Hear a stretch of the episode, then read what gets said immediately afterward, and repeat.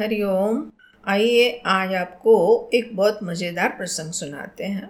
किसी जंगल में एक गधा बरगद के पेड़ के नीचे आराम कर रहा था। अब लेटे लेटे उनके मन में एक विचार आ गया कि अगर धरती फट गई तो हमारा क्या होगा?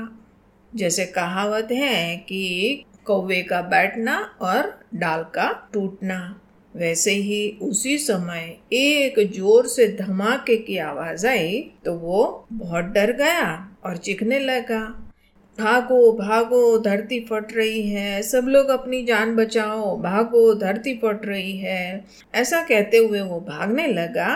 अब उनको इस तरह भागता हुआ देख के दूसरे गधे ने उससे पूछा कि भाई क्या हुआ? क्यों इतने भागे जा रहे हो? तो बोले, अरे तुम भी भागो, अपनी जान बचाओ। धरती फट रही है। ये सुनकर दूसरा गधा भी डर गया और वो भी भागने लगा। अब तो एक के बाद एक सभी गधे भागने लगे। भागो भागो, धरती फट रही है, भागो। अब इतने सारे गधे एक साथ चीखते, चिल्लाते हुए जा रहे हैं। अब इतने सारे गधे भागो भागो, धरती फट रही है, ऐसा दोहराते हुए भाग रहे हैं। तो उनको भागता हुआ देख के दूसरे जानवर भी डर गए। उन्होंने सोचा कि अच्छा ये इतने सारे लोग भाग रहे हैं, इसका मतलब कि ये खबर कोई अफवाह तो हो नहीं सकती है। अब ये खबर जंगल में आग की तरह से फैलने लगी, चारों ओर चीख पुकार मच गई। सभी जानवर, सांप, बिच्छू, सियाल, लोमड़ी, हाथी, घोड़े, चीते, सभी लोग उस झुंड में शामिल होके भागने लगे। अब इतना हो हल्ला सुन के जंगल का राजा शेर, वो अपनी गुफा से बाहर आया। आँखें मल के उन्होंने अच्छी तरह से देखा कि ये सारे जानवर एक ही दिशा में भागे जा रहे हैं, बोल क्या रहे हैं। उन्होंने ध्यान से सुना, भागो भागो, धरती फट रही है, भागो। उन्होंने बोला, ये क्या पागलपन है?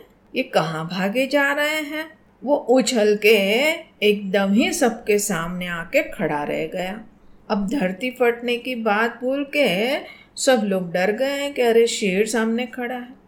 शेर ने बोला, घबराओ मत, हमको बताओ तो हो क्या रहा है? तो झुंड में जो बंदर था, उन्होंने बोला, अरे महाराज, धरती फट रही है, आप भी अपनी जान बचाइए, भागिए यहाँ से। शेर ने पूछा, किसने बोला धरती फट रही है? अब सब एक दूसरे का मुँह देखने लगे। अब सब एक दूसरे का मुँह देख रहा है तो बंदर ने बोला भाई मुझे तो ये बात चीते ने बताई। चीते ने बोला, मैंने तो ये सब वो हाथी से सुना। हाथी ने बोला कि हमने तो घोड़ों से सुना। अब जो है, घोड़े बोलते हैं, हमने इनसे सुना, उनसे सुना, और ऐसे करते करते पता लगा कि सब गधे ये बात चिखते चिल्लाते जा रहे थे। अब शेर ने गधों से पूछा, भैया, तुम बताओ, तुम्हें कैसे पता चला कि धरती फट रही है? सब गधे एक दूसरे के तरफ़ देखने लगे, और अंत में बताया, जिस गधे ने ये अफवाह फैलाई थी, उनकी तरफ़ देखा। बोले तुमको किसने बोला? तो बोले, अरे महाराज, मैंने अपनी कानों से धरती फटने की आवाज़ सुनी है। तो बोले अच्छा ठीक है, चलो मुझे उस जगह ले चलो और दिखाओ कि धरती फट रही है।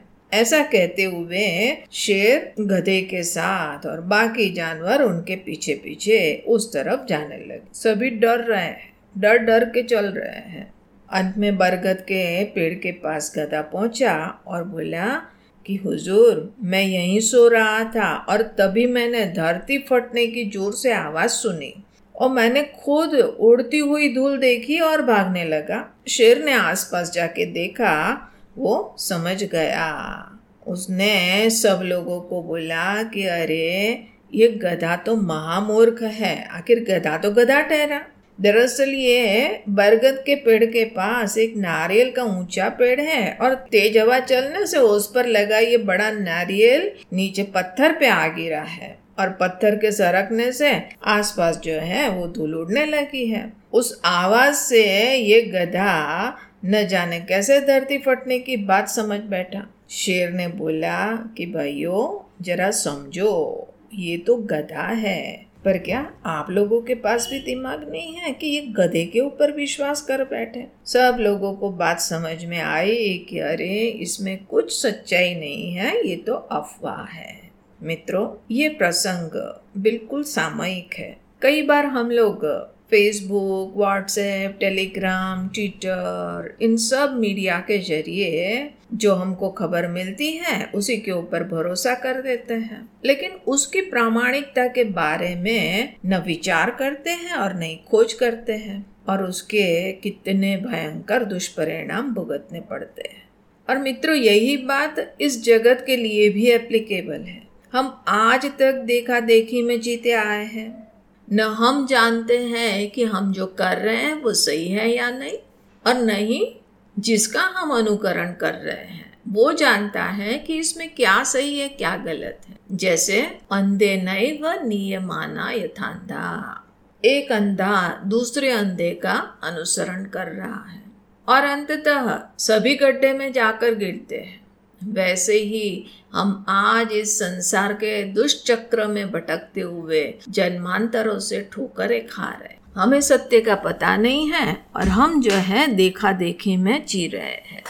आवश्यकता है तो हमें विनम्रता से अपने अज्ञान को स्वीकार करके प्रामाणिक ज्ञान प्राप्त करने की, और तभी हम संसार के क्लेशों से मुक्त हो सकते हैं, इन भयंकर दुष्परिणामों से फ्री हो सकते हैं। हरिओम